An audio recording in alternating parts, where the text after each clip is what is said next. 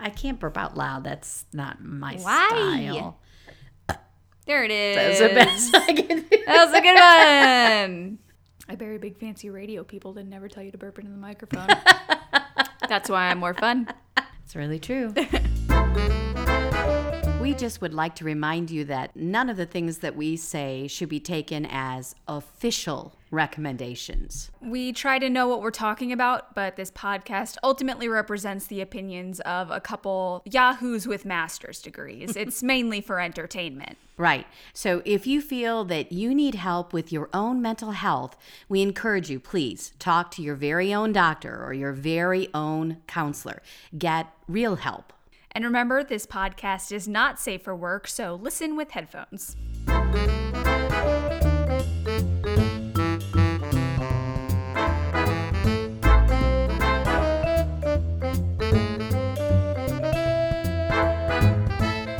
Hello and welcome to Freudian Sips, the podcast about brains, beverages, and other B S. I'm Bonnie. And I'm Anna. And is this your new voice? Maybe it's my radio voice. Sounds like you have something in your mouth. It's like you're, you have to like put your lips like around your teeth. Just, it's not really easy to understand. Okay. I have to tell you. Okay, so. Thank you for the criticism. I, I accept it. I will use my regular voice. Thank you. You're welcome. I appreciate that. You're just a classy, classy chick today with your little sipper straw wine glass. I expected Mom to make fun of this. I have this uh, very crazy colored, crazy straw glass, mm-hmm. and I thought Mom would make fun of it. And then instead, she wants it. She was asking me where I got mm-hmm. it. Silly straw. This is silly straw. With a very colorful glass. It's, it's very like artsy-fartsy. Built into the glass. It's... It's the best money can buy, and that money is one dollar. And True. Drinking dry wine out of a straw sipper cup is classy. A very classy move, Anna. Yeah, thank you, thank you. I try. Your mother must have been a classy act. I learned it all from watching you, except the dry wine bit. Yeah, mine would be not sweeter. Yours. I would have a little white Zinfandel in that glass. I, I thought you were still on the Kool-Aid kick. Oh, we, no. We, we carried the that. Kool-Aid as far as we could go. We did. Although I'm going to request that in future. Yeah? I think, yeah. It was good. One of my top five drinks now. Yeah, of cool. all the, all the, so many drinks we've done, that Beer, was top five. Wine. Yeah, it was good. So what's happening? What's the haps? What's we got any haps? Pre-roll...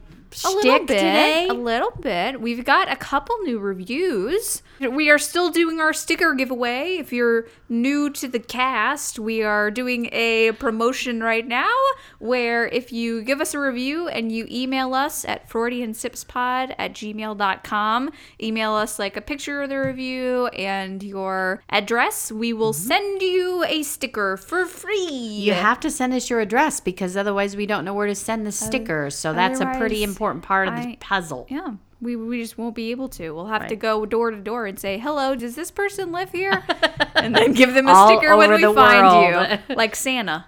And the stickers are very cool. They're yeah, we just got cool. the stickers in. They're very cool. They, they're die-cut stickers, so they're cut in the shape of our logo and our title. And it mm-hmm. looks very neat. I'm pleased. There are pictures of it on the... On the Instagram and the Twitter, I believe. And on the Facebook. Really? You posted something. I am so on that, top of things. I know. Listen, I don't even know where I I post. saw it like reposted on Facebook, so I was wow. pretty impressed. Yeah. Mm-hmm. All right. So we have one review that did not ask for a sticker. They're just giving it to us out of the goodness for free, of their for hearts. Free. For free. It didn't even cost us a sticker. Hmm. It's from the user Britt Eliza, and it's a five-star review, and the title is Great Podcast. This mother-daughter podcast is a delight to listen to. Not only do they have a sweet dynamic, they are also informative, but not too serious. I highly recommend... Yeah, that's an understatement. I highly recommend this podcast to anyone who knows a little about psychology and wants to get more into it in a fun way. I will be a regular listener. Thank you so much. Aw, I love when someone says we're sweet. We have That's such a like sweet one of my dynamic. favorite adjectives is sweet. Sweet and cute. So thank you for that review. That was awesome. And then we have another five star from Oh Snap Ari. And she asked for a sticker. So, Aria, if you're listening, we will be sending you a sticker post-haste. With, through the post office. Po- through the post service. And the title is Informally Educational. I love relearning everything in such a fun way. I heard the podcast mentioned on S S R. That means Sip, Survive, Repeat. So thanks, girls. And have been listening regularly since. Bonnie and Anna keep me laughing the whole time, and I walk away having actually learned something. That's awesome. We love tricking people into learning. It's our favorite thing. It's one of our missions. It's one of our missions. Yes. Uh, and this is kind of a broad thing. While I'm searching for emails, looking for your addresses, mm-hmm. I also just want to send out an invitation to email us with like questions that you've had about episodes or questions that you just want answered about psychology in general. I would really like to start doing mailbag episodes, basically. That'd where be cool. We answer, like we, sometimes when we do these episodes, we kind of have to skim through information because there's a lot of info about everything we talk about. Mm-hmm. So I get the impression sometimes that we are just hitting kind of the mile markers and not really looking at any of the details. So if you guys have any questions about things we've talked about, as always, if you have ideas about what we should talk about in the future, send mm-hmm. us those and we'll we'll go more into depth about some of the things that you want to know about, especially about things we've already mentioned, right. things we've already done episodes on. So if you were like listening to a podcast and we just skimmed over yeah. something that you really thought, we're like, oh, want yeah. more information. If you're like, hey, you mentioned this study, what tell us more about that yeah. because we love talking about research, guys. My favorite thing is talking about studies. Is that sarcasm? Maybe a little. A little bit. A little bit of sarcasm. So, yeah, just just email us. I Any, love getting emails. And that's just just tell us, just talk to us. And just be like, hey, if you have you. some weird questions about, like, you know. Life. Yeah. If you want us to go full Frasier, send us, like, questions. A problem. About, yeah, yeah, that would, we want, it, that's kind of our goal. We want really, to be Frasier. We want to be Frasier. I've actually been watching Frasier on yeah. um, Netflix, like, every night before I go to bed. Just to get you it's in the spirit. Just, I don't know. I just, I used to watch it when it was actually on, whenever yeah. that was. Well, when was that? Like the eighties. I don't nineties, know when that was. It was nineties. Long time ago. But it's kind of fun to watch it again and say, I want to do that. I want that to be us. Yes, we could We could definitely do it as well as Frasier did it. I can tell you that. Because some of the, the advice and things he says to people is like, watching, oh my goodness. Yeah, watching Frasier's really funny because the shtick of the show is like, here's this, you know, doctor of psychology and he gives all these people this advice and then his personal life is so off the rails. Mm-hmm. And I remember watching that before I was a counselor and being like, that's so unrealistic. Real counselors wouldn't be so weird. Messed and messed up. Listen, having and been then, in the biz for a while, oh yeah, that show got the nail on the head. Yeah, but it all turned out okay. Usually, it all comes out okay in it the does. end. It always like happily ever after kind of stuff. That's Speaking good. of happily ever after, Mom. Yes, Anna. What are we talking about today? Today we're going to talk about the psychology of attraction. Attraction. Now that's a pretty broad term. Yeah, this you, you is know, like you could be attracted to like I don't know what certain pieces of art. You could be attracted to certain rugs kind of clothing for some reason. Just rugs? Yeah, like wow, that's a really fancy rug. We're not talking. You mean about like that. A rug on the floor, like a rug that a, a person is wearing on their head, like a rug. Oh, like a toupee? The slang, yes. Oh, okay. Our brain went in two different directions. I mean, well, that's because I was thinking about being attracted to someone and if they had an attractive rug on their head. If that person has just the hottest toupee you've ever seen. That blows up in the breeze when no, he goes outside. No, because now we're talking about Trump. And, oh, okay. No. No. Right. Just no. But we are, we're going to kind of hone in a little bit on basically being attracted to another human. Yes. This is going to be like a fun fact episode, I feel yes, like. Yes, yes, I agree. This is very much just like we're going to talk about some cool pieces of attraction. Mm-hmm. And this is definitely going to be one of those things that if you hear something that we talk about that we just skim past and you're like, I actually want to know more about that specifically, mm-hmm. tell us. Because otherwise, we're just going to go. Mm-hmm. We're just going to go. I think, can I, can we disclaimer in the very beginning that we did both look up a lot of research, so yes. to speak. Um, and I put that in quotes, air quotes that you guys can't see when you're listening to the podcast. But it's because this particular topic is pretty, like Anna said, kind of like. Yeah. Yeah, it's not like deep research. No. There's a lot of studies about it. There are a lot of studies. And I guess that's where I was going with that. I noticed that almost a lot of the studies that I read specifically said that their test subjects were heterosexual. Yes, that was going to be my disclaimer yeah, as well. Yeah, and so so I have to say that as we go through some of this, a lot of it, I know a lot of the stuff I have is pretty heterosexual specific. Mm-hmm. So, and to jump off of that, that it is specific to heterosexuals, but also there's a lot of talk about gender binary in this. So we're going to be doing a lot of talk about both genders and either gender. And we know now from science that gender is more of a spectrum. So the language that we're using in this is not, you know, end all be all what I believe about gender. It's just kind of how the research is phrased. And how it's presented, right? Yeah, so, so keep that in mind right. as you listen. Keep that on your back burner. Keep that in the back of your brains. So there are different kinds of attraction, Anna. Tell us about them, Mom. Let me tell you about the different kinds of attraction. The first one's the one that I think most of us think. When we hear the word and we're, we know we're talking about people being attracted, we think about sexual attraction. Right, right. And that we just basically, I know that one of the one of the articles I was reading was like, basically it means you're hot for somebody. So yeah, you want to you want to jump somebody's bones. That's so. Science. That's coming right from science. Jumping bones.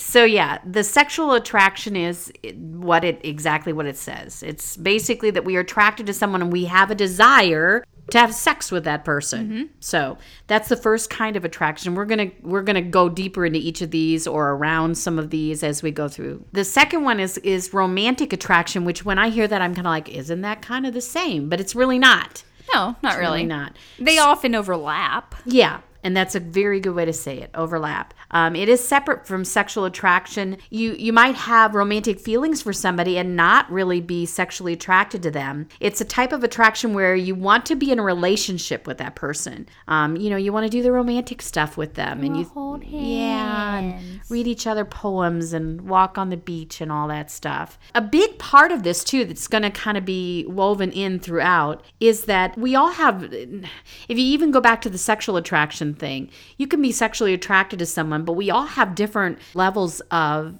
wanting to have sex. Some of us are more sexual beings. Libido. Libido, I guess. I don't know where, what word I should throw in there. We all have different sex drives. Yeah, that's a good yeah. way to say it. So you might be sexually attracted to somebody. It doesn't mean that you want to constantly have be lots of it. Sex with them. Yeah. Right, right. So that's a that's something that's also on a spectrum. Right. So boy, there's all kinds of spectrums there's in this. There's just spectrums all over. That's really true. There's just, listen, it's all a spectrum. So there's if, a spectrum of spectrums. So you can be romantically attracted and not necessarily want to have sex with that person. But but as Anna said, it quite often overlaps or feeds into each other with those two. Then there's something they call physical attraction. Don't these all kind of sound yeah. alike?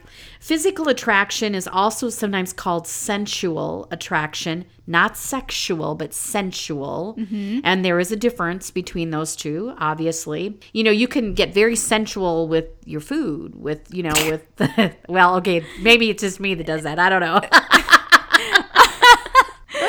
I have all kinds of attraction to my food. It's weird. People don't let me eat in restaurants anymore. So a physical attraction, that's that's where we are. Or, no. Are we? Sensual. No, no, sensual. What? How did I get there? I think you said sensual was physical. That's what I said. Okay. I got went off on the food thing, and I, but we're in physical. We're we also in physical. Haven't eaten dinner. It's also called, so like, that's true. Like pizza would be very sensual yeah. right now. Yeah. So physical attraction is a desire. Don't spit your wine out sensual on your computer. Sensual pizza. Gross. Also indie it's, band name. Sensual pizza. But you got to remember, essential is not sexual. I know, I know, so, I know. Yeah, don't get grossed out. Okay. Not grossed out. I think I want to start an indie band. Okay. So your physical attraction is a desire to be around certain people um, and physically cared for and treated with love and affection. So this can obviously, it happens within romantic relationships, but it doesn't necessarily have to be romantic relationship, because under this category even falls that we just have that need to be physical with yeah, people. Sure. So we like to be hugged, we like to be, you know, held, yeah. we like to hold hands with our children, with our parents, with our, you know, and that friends. I mean, that's individual too, that there are people who have way larger personal bubbles than other people. Like, I really don't want to be touched by anyone. Absolutely. And that's a really good point, again, that, you know, you maybe have friends I'm going to call myself out on this. I am a very physical person. Mm-hmm. Like, I touch people a lot. Right. I try. As a counselor, I have to remember that obviously when you're a counselor, you don't get physical with people unless right. you've, you are, have really read the room and you know that that's what they need. But in my own, like with friendships, you know, mm-hmm. I do hug people and I pat people on the arm and stuff right. like that. Kiss so, them square on the yeah. lips. All the time. Everyone. That's one thing I do not do. So physical attraction is just kind of that need to be physically close, sure. that attraction. And we can have that with really good friends. That's not a sexual thing. It's that you want to just be close to them. Mm-hmm. And then we have emotional attraction. This is where you want to be emotionally present with another person. You want to share with them the things that you're feeling, and you feel close to them emotionally. You feel like you can be open with them. And I'm sure that you, you have friends that are like, you know, you feel like you can open up to, yeah. that you're emotionally attracted to. You're kind of on the same wavelength. You just are more compatible with them. Right. So, so you can probably think of people that you do connect with emotionally, and other people that you don't. Because there are some people you meet and you're like, oh, man. You're like, not clicking. Yeah, that is some nope. that is some shallow water it. Right yeah. there. not, not about it. Not doing it. And the last official kind of attraction, although there are subcategories of all of these things, but aesthetic attraction. And that's just being attracted to the way someone looks. And that right. doesn't mean you necessarily have to want to have sex with no. them, or you want to have a romance with them, or you even want to touch them physically. You just look at them and go, wow, damn. They're beautiful, yeah. Yeah. A beautiful person. Absolutely. And so this is that situation where even if you are a, a, a heterosexual woman, you can look at another woman and say, she is beautiful. Yeah. You know, or a man can look at another man and say, damn, he's sexy. Yeah, you know? I think in our culture there's this block about that where right. it's like, I, if I'm a heterosexual person, I cannot talk about their, the, the same sex yeah. as being attractive. Mm-hmm. Right. Especially like dudes with the no homo thing, I think, yeah. can get that. But I, I don't know. That, that's sad. I think we should be able to talk about that more freely. Right, right. And I do think that as a society, we've evolved in that. Yeah. That women I think it's and, getting a little more open. Yeah, yeah. People your age are more likely to be able to do that, I would sure. say. So we just appreciate the beauty of someone. Right. Um, and we are attracted to that beauty. You just look at them and are like, wow, you mm-hmm. know. Um, so there's the obviously that could lead to a sexual attraction or physical attraction or what whatever other yeah. category. But that that is in itself just a separate category. Yeah. So the point is there are different kinds of attraction. Right. And they often play with each other, but mm-hmm. a lot of them are separate and they can be separate. Right. So for the bulk of what we're going to talk about today, we're talking about attraction to a mate, basically. Yeah, or yeah. to that's a partner. A good, yeah, that's the correct way to say it. Okay. Actually, a lot of that has to do with our evolution, just as humans, and how we have learned to find mates that will allow us to procreate in a way that keeps the species going in even a better way than before. Mm-hmm. Hilariously, for straight guys, one of the biggest problems is that women ovulate, like, privately. The, so other How primates, dare we do that? Basically, other primates broadcast it. Other primates have external signs on when they're ovulating. And this is a problem because a person's fertility is a big marker we use to subconsciously choose a mate.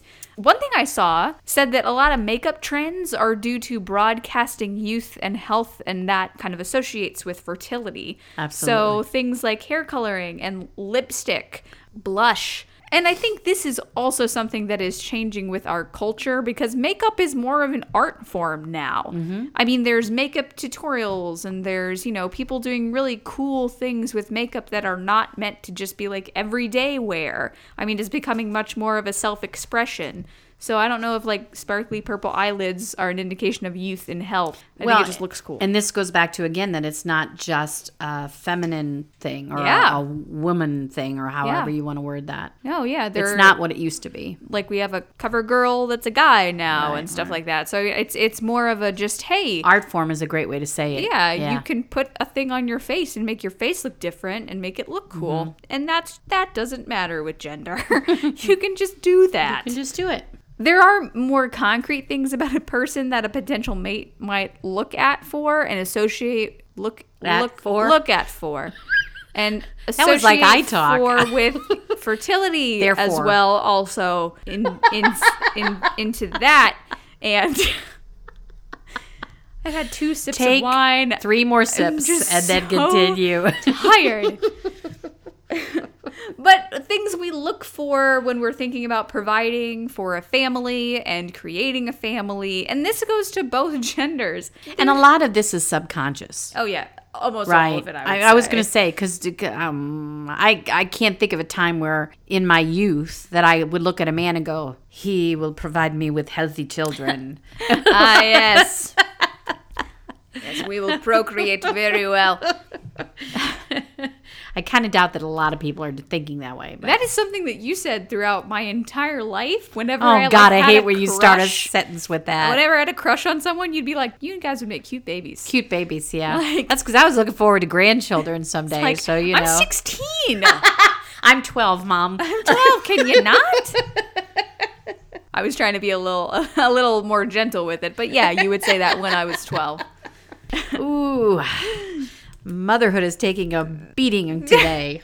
There was a study about the curvature of women's backs. I think I, I feel like I said that to you. You said it to me, yeah. So tell our, our sipster no, friends. I didn't write a lot about it. It was like researchers hypothesized that pregnancy shifts a woman's center of gravity forward more. Mm-hmm. And so men subconsciously look for like a curve of the lower back mm-hmm. that would minimize the pressure on like the hips and the back for when they're pregnant.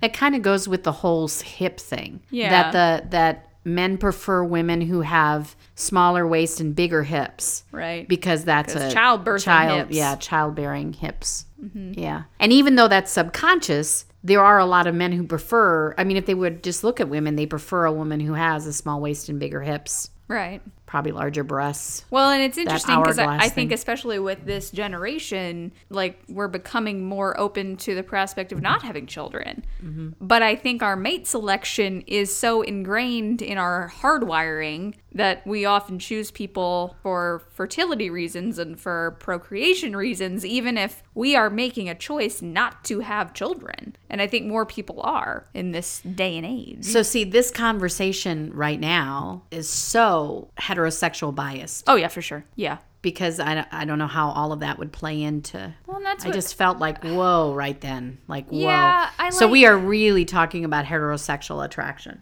So I did find a study because I went out specifically to look for L G B T stuff. Uh-huh. And was not easy. No, yeah, I, I looked really too. Couldn't. I couldn't find hardly anything. I found anything. One study from twenty sixteen that said they uh, gave heterosexual and homosexual people pictures of potential mates and told them to put them in like a yes, no, and maybe pile. Mm-hmm. And that they said that gay people put more photos in the maybe pile, but less photos in the no pile than straight people did. Huh. And they said that that could be like a practical reason that just when you're gay, there's there's not as much options.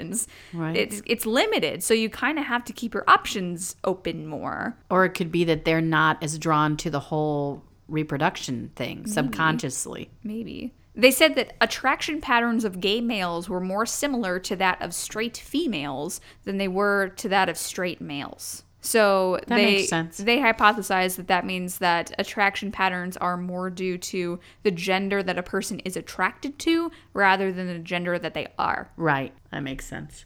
So that was kind of the only specific one I found. That was better than I did. I mean, there's not a lot just in general. For for women, going back to the kind of looking for good health and uh-huh. prosperity, I don't know.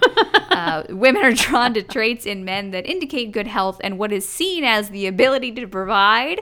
So things like broad shoulders, narrower hips, a strong jaw. And this is where I, as a strong, independent woman, start start to be like, I don't need no man to provide for me. Like, why? I don't need to look for that stuff. But if it's hardwired into us, it's exactly. hardwired. It's hard to get away from that. I just I just want to be like, no, I don't need that. Stop it. No.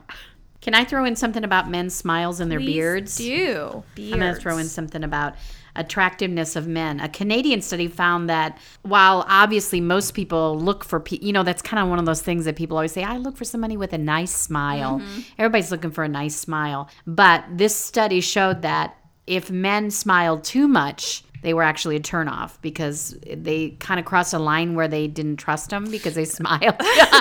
That smile you have, Anna, would turn off anyway. How would you Anna? describe this smile? It looks like a grimace. It looks like, like I'm like burying your, all of your, my teeth. I can see your gums, like up in your gums. Yeah, that's a scary smile. So the study actually showed that sometimes males who didn't smile as much were more attractive to women. However, it's the opposite for women because mm. women need to smile for men to be You'd attracted to You'd be prettier to if you yeah. smiled That's, more. Oh, oh, oh. This does push some buttons, doesn't it? I know, right? This is rough. But this was the, the footnote that really burned me. You ready? This is, yeah. I think I said this to you the okay. other day. Okay. Take a big drink. The same study showed that men were least attracted to women who, quote, looked proud and confident, end of quote. Oh! Oh! Then they That's can painful. Suck it! But how about beards? Beards, you know. how, how about beards? Do beards like it when we're proud and confident? That is not at all where I was going with that. Pronouns are important. I'm As any about, L G B T person would I, tell you, pronouns I are know, important. I'm still learning those things. But um, yeah, my my late husband often wore a beard. And there were times that I liked. wore a beard. Wore a beard on his I know, face. I know that's probably the correct way to say it. Grew I just, a beard. I, I don't okay, know how I just, to say it. I, no, wore a beard is correct. I just picture him like waking up in the morning and putting like putting it on. It like hooked over his ears. Yeah. Like one of those Santa Claus get-ups. And I liked when he would keep it kind of short, and I, I mm-hmm. liked him in a beard. Yeah. But in the winter, he would often let it grow really long, like because he was from Wisconsin, so he liked to have a big bushy beard in the winter, and that was not very pleasant. You didn't like it was that. Not pleasant to kiss a man with that big of a beard. But that's basically as well what the study showed. There was a study that was published in the Journal of Evolutionary Biology um, that showed that heterosexual women are naturally attracted to men with some beard. The study concluded that men with stubble, oh yeah, those little, you, yeah, yeah uh-huh. sure. or some small degree of facial hair were deemed more attractive. If they're scruffy looking nerf herders. Something like that. The males considered least attractive were those who were clean shaven. Ouch. That's rough. And those with large bushy beards, like Bob oh, so there's like the a winter. Sweet spot, where, right? Right uh, in the middle, where you just have a little bit of like a like a five o'clock five shadow. O'clock shadow. Uh-huh. Yeah, that is a really big social thing now to yeah. have just that stubble, you know. Yeah, it as is, long as it's I well groomed. Say, it's sexy. It is whatever that is. It shows that their testosterone I do is like going when Nathan or something. Has a little bit of stubble, the scruff. He's always like, I should yeah. shave, and I'm like, you should. No, no, no, no, you should keep the scruff. Keep the scruff. And we're okay. also programmed to look for things like symmetrical faces as ah. well. That is a marker of good genetics.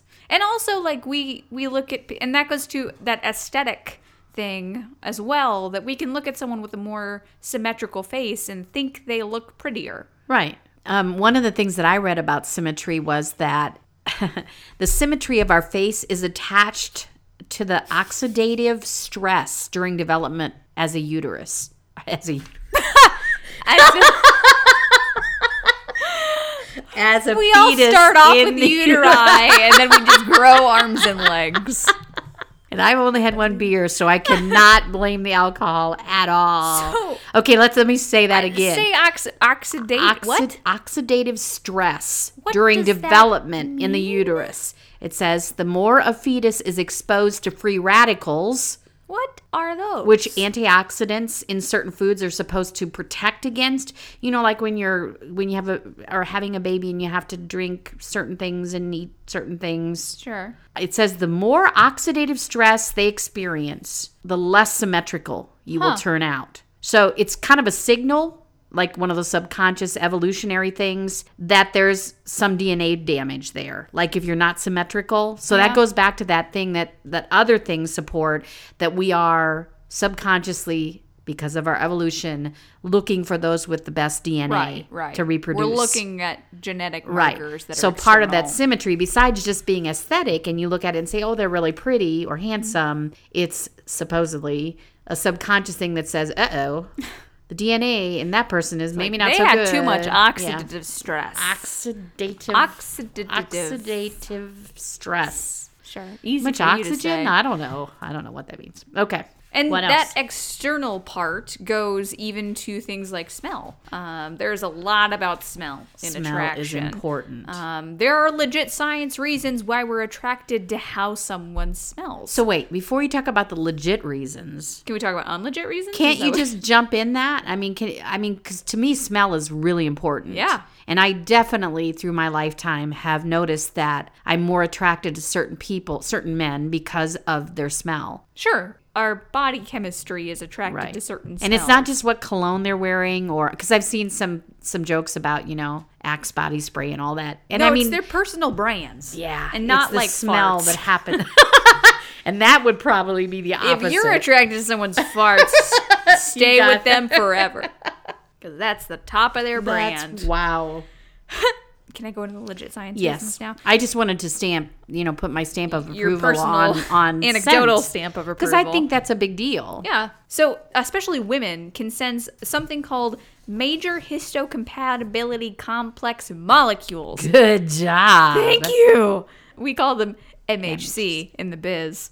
Uh, in the researching in the this episode biz, research in the smell biz. biz, in the sniff sniff test biz, that these are proteins that are released into the air that give us an indication of someone else's immune system. Mm-hmm. Now, this is interesting because we tend to choose people who our spidey senses tell us have the opposite immune system than ours, because that means our offspring will be getting both like sides. The best of both of those yeah, immune yeah. systems. That's so. Kind of like the opposites attract on a molecular level. Right, right. That's so, so cool. So that is kind of, that's why we are attracted more to certain people's smells. Mm-hmm. And further kind of into that same wading pool that you were just in with the scent. When the we, smelly, smelly, when we, smelly pool. Smell. Get in, the water I don't know. Smelly. I don't know if you ever thought about this when you kissed your significant other, but the kissing is a big deal. Not only is it like when you first kiss a person for the first time, I don't know if any of you have had this experience where you kiss somebody and you're like, nope. Nope, we're done. Nope, no second date for you, dude. Because of technique. But it's more than that, because sometimes we kiss somebody and we and that's where that what is it M H C, M H C yeah. is even more pronounced, because sure. if you think about how your taste is connected to your oh, smell, it's all in that it's line. all in yeah. that yeah right there. They can't see us doing these things with we our hands. We are motioning with our nose, hands mouth. To our nose and mouth. Yes. And when you kiss somebody, you got to think about that, because you, you, you guys have probably all experienced either having a very nice kiss with someone who had nice breath and nice smell and it's a pleasant experience, and you maybe have had a bad experience where you kiss somebody and it was like mm, not so good. Oh man, yeah. yeah. Maybe a little not so great breath or whatever. Too slobbery. Yeah. I don't think that has to do with genes, but uh, no, but maybe. Yeah, that would be technique. But uh, but technique. Your subconscious picks up again the scent during a kiss, and so kissing is not only a way to bond, which is obviously what we do when yeah. we kiss someone, and it, it kicks all those endorphins in, but also it's our subconscious, our scientific-y part of us starts to figure out that D N A thing that Anna was talking about. So. Right. And that's so weird to think about, that we are actively like ruling people out because of their genetics. Right. Because that's so far beyond what we think about consciously. Exactly. So, but our, our bodies cool, are doing it? all that. Yeah. That's that evolution thing that, that has been built in. Right. Can I talk about assortative mating? That's, Can I tell you what that is? That's, I was going to say that sounds very judgy. Assortative? Sorta. It should be. It's a concept that couples tend to have correlated attractiveness levels. Oh, yeah. That's yeah. good. Talk yeah. about that. I like so, that. Whenever I hear this, I think of, there's this House episode, House M D, which I I talk about a lot on this show. I don't I know why. You really like him. I do. You I like don't actually. He's a horrible man. You love to hate him. I, it's a very interesting show. But there's this episode where he talks to the wife of one of his patients, and he's an average-looking fellow, and she's a very hot woman. And so he's like, you can't be his wife. Like, you're you're an eight. Sounds very House. Yeah, you're an eight and he's a three. Like, and, and she she has this line like, oh, so you're saying my marriage is a numerical error and, and all this stuff. But science holds that that is true. We tend to go with people who are kind of our, you know, if, if you're a five, your your spouse is probably going to be a, a five or like a six or a four. Like, we're attracted to like attractiveness. Mm-hmm. Yes, yes. That's an easy way to say it. Uh, this is only one of the only times that same-sex couples were mentioned specifically, that this theory holds as well for mm-hmm. same-sex couples. Which I'm not even sure, like, where I read this, it didn't say how they got the attractiveness levels. Because mm-hmm. I think attractiveness Somebody, is very subjective. And I was just going to say, who's the scientist who said that's a five, There's that's a six? There's one designated scientist yeah. who's like, she's a four, he's a two, she's an eight. Maybe it was House. It was House. Yeah, it was House who did it all.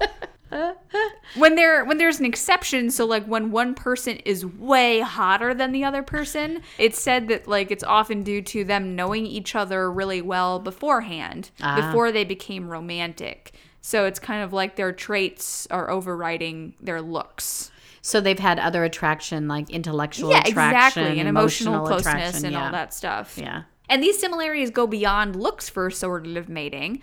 According to a study at the University of Queensland in Australia, geneticists found strong correlations in genetic markers in more than twenty-four thousand married couples. Holy crap. That's science, baby. That's a good study. That is. Like when, when we look at, if you're not in the psychology business, one of the main basic things you look at for a research study is how many people were involved. So the sample size. twenty-four thousand is a pretty good sample That's size. That's a pretty good number. Yeah. That's amazing. Yeah. Yeah. So again, twenty-four thousand, they had to like score the people. twenty-four thousand couples they had to look at and well, go, that's a four genetic and that's testing. An... They found correlations in genetic markers. Like, you know when so you watch like, like those police shows and they're oh, like matching yeah. the D N A? So we pick someone who has like genetic markers. Huh. Which one do you think we would do the opposite, like we did for the immune system? I was just going to say, wasn't that the opposite on the D N A with the I don't know. Immune? I'm not a gene.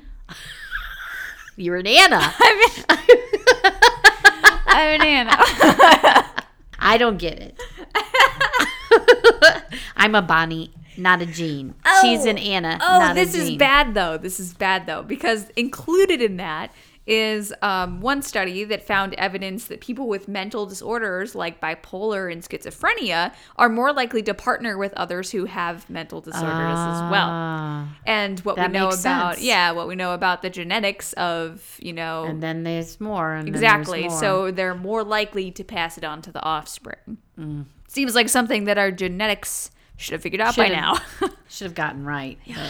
Yeah. Oh, can okay. I talk about something else that's going to make you mad as a strong, independent woman? Okay. That I'm one, ready. There's a limit to assortative mating with men liking women who are smarter than them. Let's Ouch. talk about it. A twenty sixteen study had researchers analyzing what? Okay.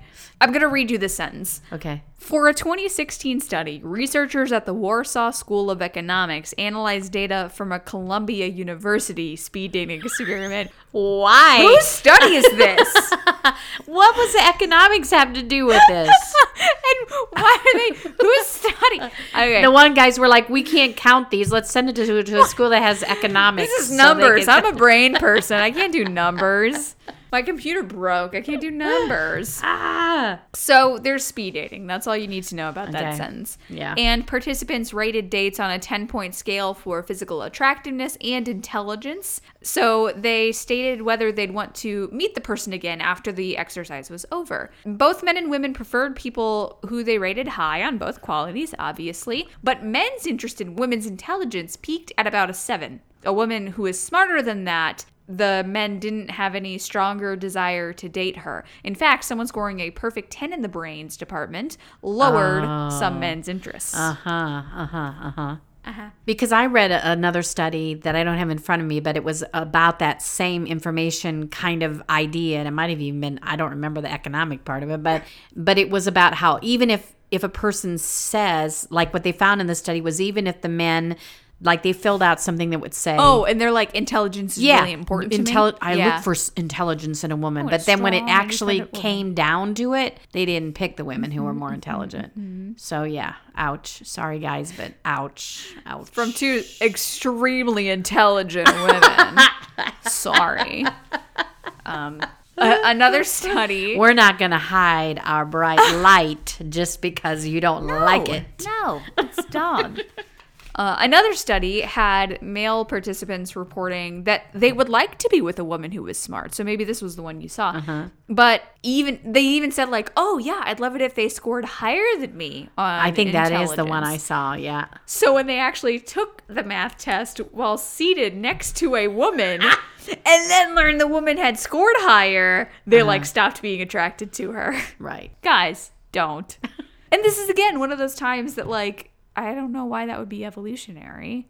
I think that that That's strikes society. That strikes me as more societal. Yeah. Yeah. Society has, has made them feel like they have to be smarter than the women. Right. I believe that. I mean, it's it's if you're if you have the idea that you're supposed to be the provider. Yeah. Then I do think it I do think with lots of men, sorry guys, I'm calling you out. Yeah. That that kind of emasculating feeling if a woman is a lot smarter than you. Mm-hmm. Um, by the same token, I think of myself as at least above average intelligence. You are.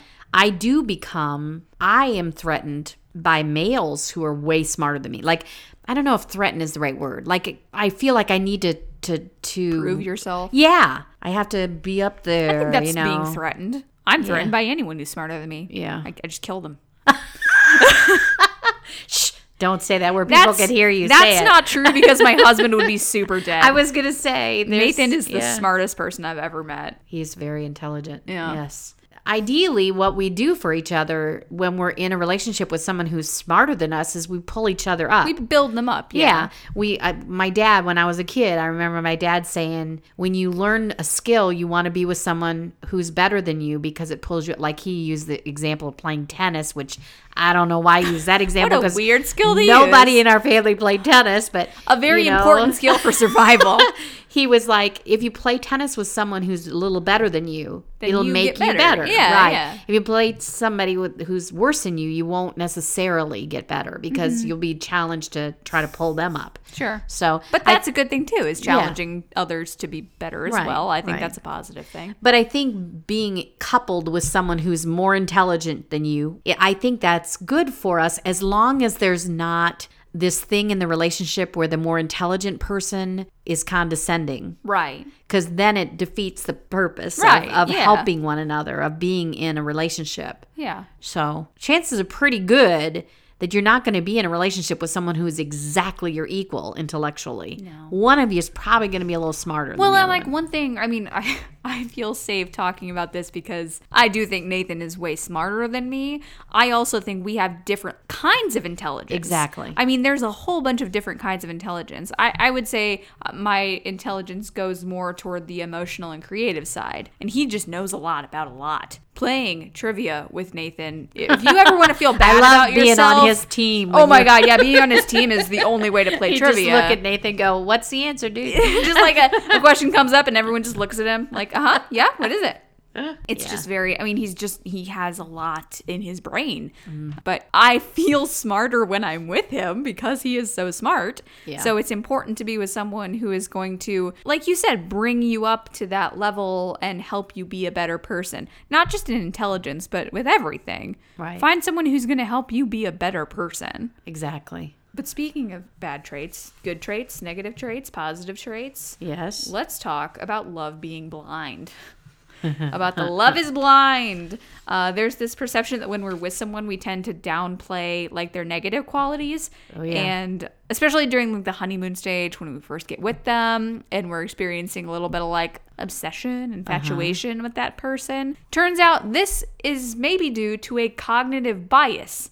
And cognitive, there's a lot of cognitive biases. We should do a whole episode on cognitive biases. We should. One of them is like sunk cost. That kind of goes beyond the honeymoon phase where like we've been with someone for a long time and then we feel like we maybe need to get out of the relationship. But we're like, but I've been with them for four years uh-huh. and I can't. Like sometimes that can be a cognitive bias. But more so, there is one called the halo effect.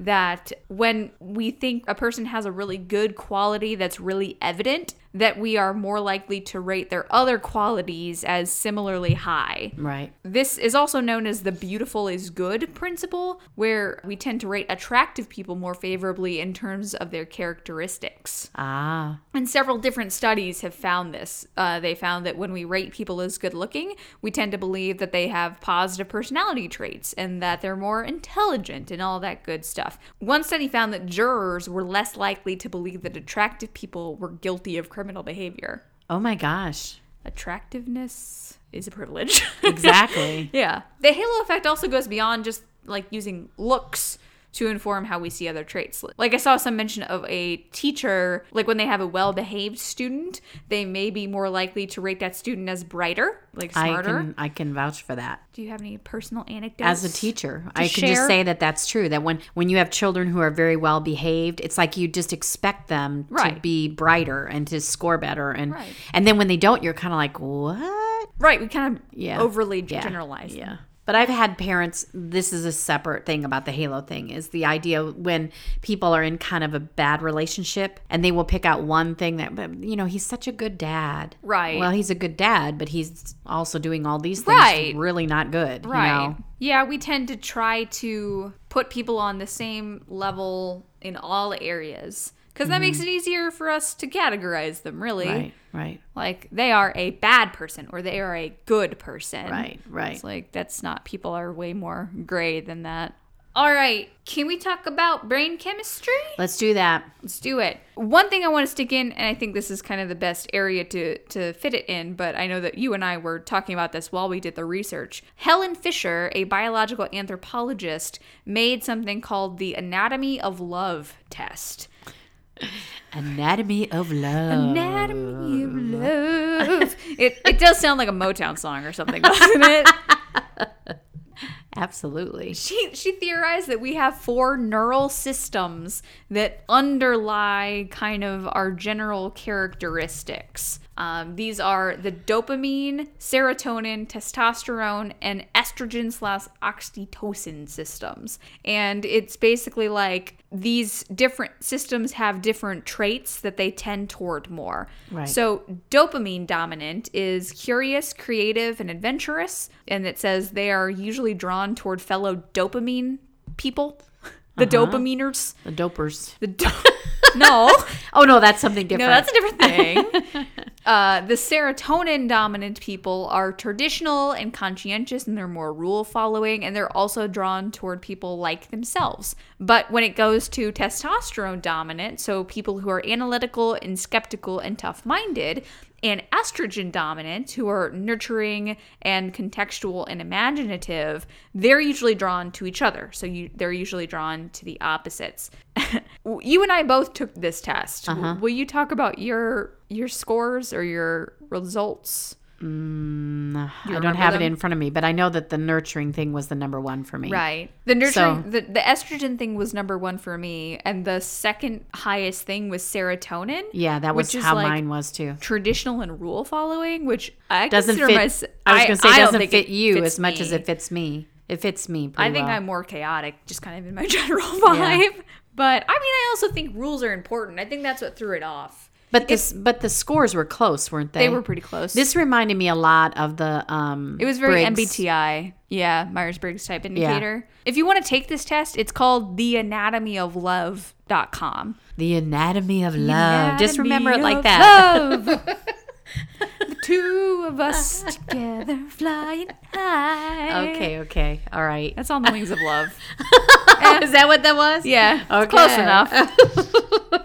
But it's this uh, fifty-six question survey, and it's meant to measure like how many traits in each of these systems a person has. So like which neural system dominates your personality. Mm-hmm. And this is another one where they have a huge sample size that more than fourteen million people have taken this survey. Good Lord. Yeah, because they put it on chemistry dot com and match dot com. Uh. But this is cool. Fisher also used fMRI scanners to confirm that participants' reported traits matched expected neural activity patterns. Wow. That's awesome. I, I don't think she did that for all fourteen million. No. But I think it's cool to say like, well, especially in the... It backed up her. Because like I said, we've done this test. It's a self-report test.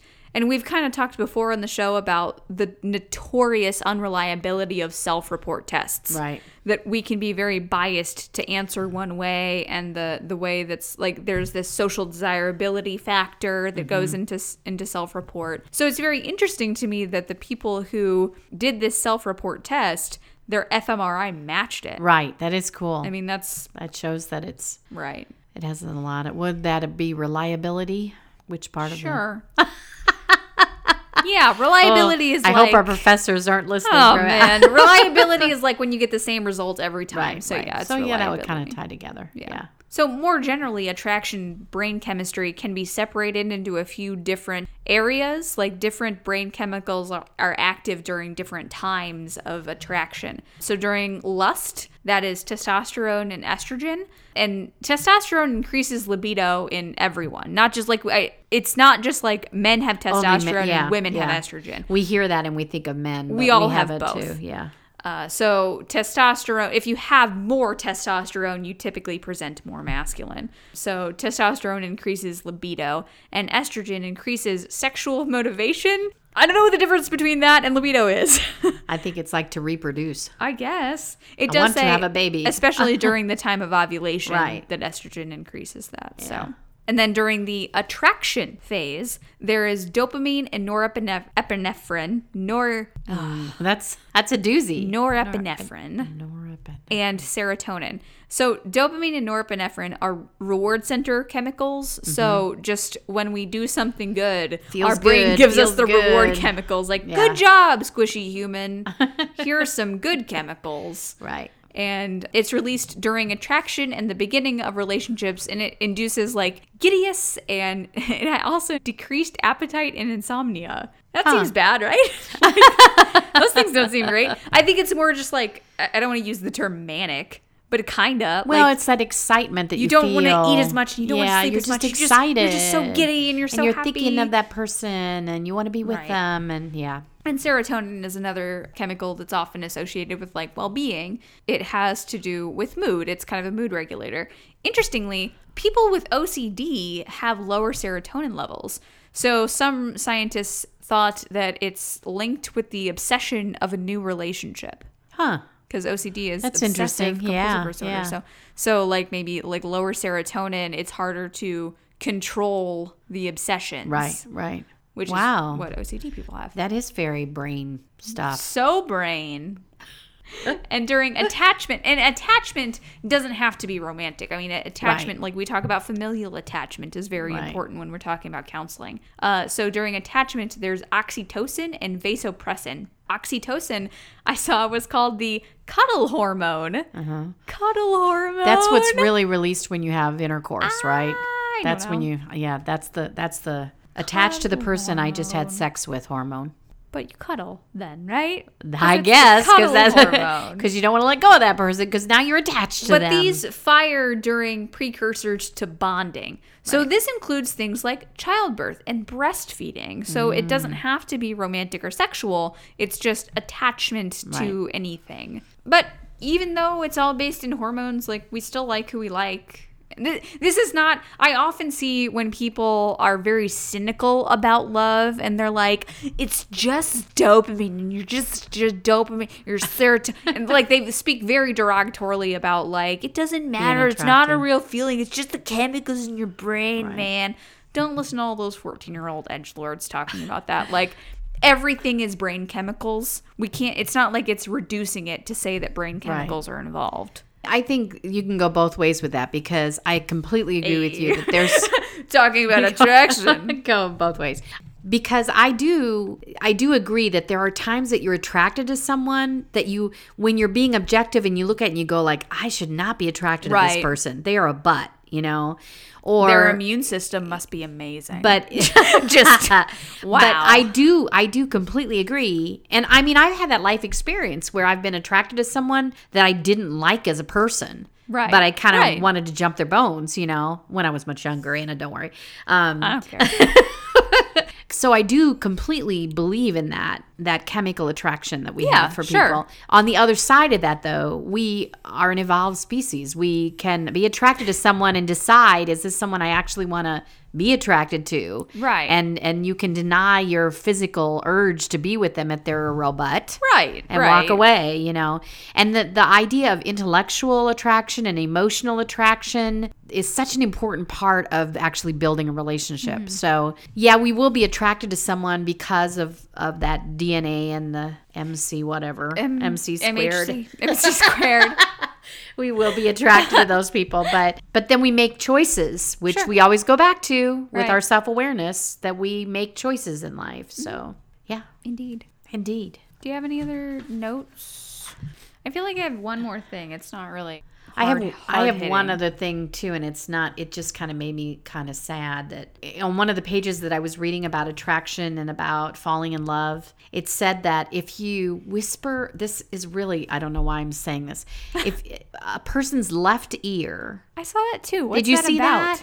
If you whisper like sweet nothings into their left ear, it's more powerful than their right ear. Because, I don't know, it has something neurologically that it's more sensitive if you use their left ear. And it will they will retain that information longer and stronger. They'll have a stronger connection to it. So if you say, I love you to someone in their left ear, it's more powerful than saying it in their right ear, which is not good for what my late husband. What should you say in the right ear? I, I don't know. Things you don't want him to remember? I don't know. Or like like... math things, like yeah, math probably. Problems. Yeah. But Bob, my late husband, was co- almost completely deaf in his left oh, ear. Oh, no. He wore hearing aids. And so I would, if I really wanted him to hear something, I would say it in his right ear. So, but he knew I loved him. Yeah, so I, don't I guess. I don't think it means, I don't think it means if you say it in the right ear, it they just totally don't get it. Yeah, yeah. But it's weird how our Our body's biology is so intertwined with yeah. the psychology of attraction. You know, right. all the D N A stuff and all that. Yeah, That's it's hard to biology. Find anything about psychology of attraction, right. like you called it earlier, uh-huh. without finding like the genetic stuff. Right, and the, the all chemical that. And the brain stuff, yeah.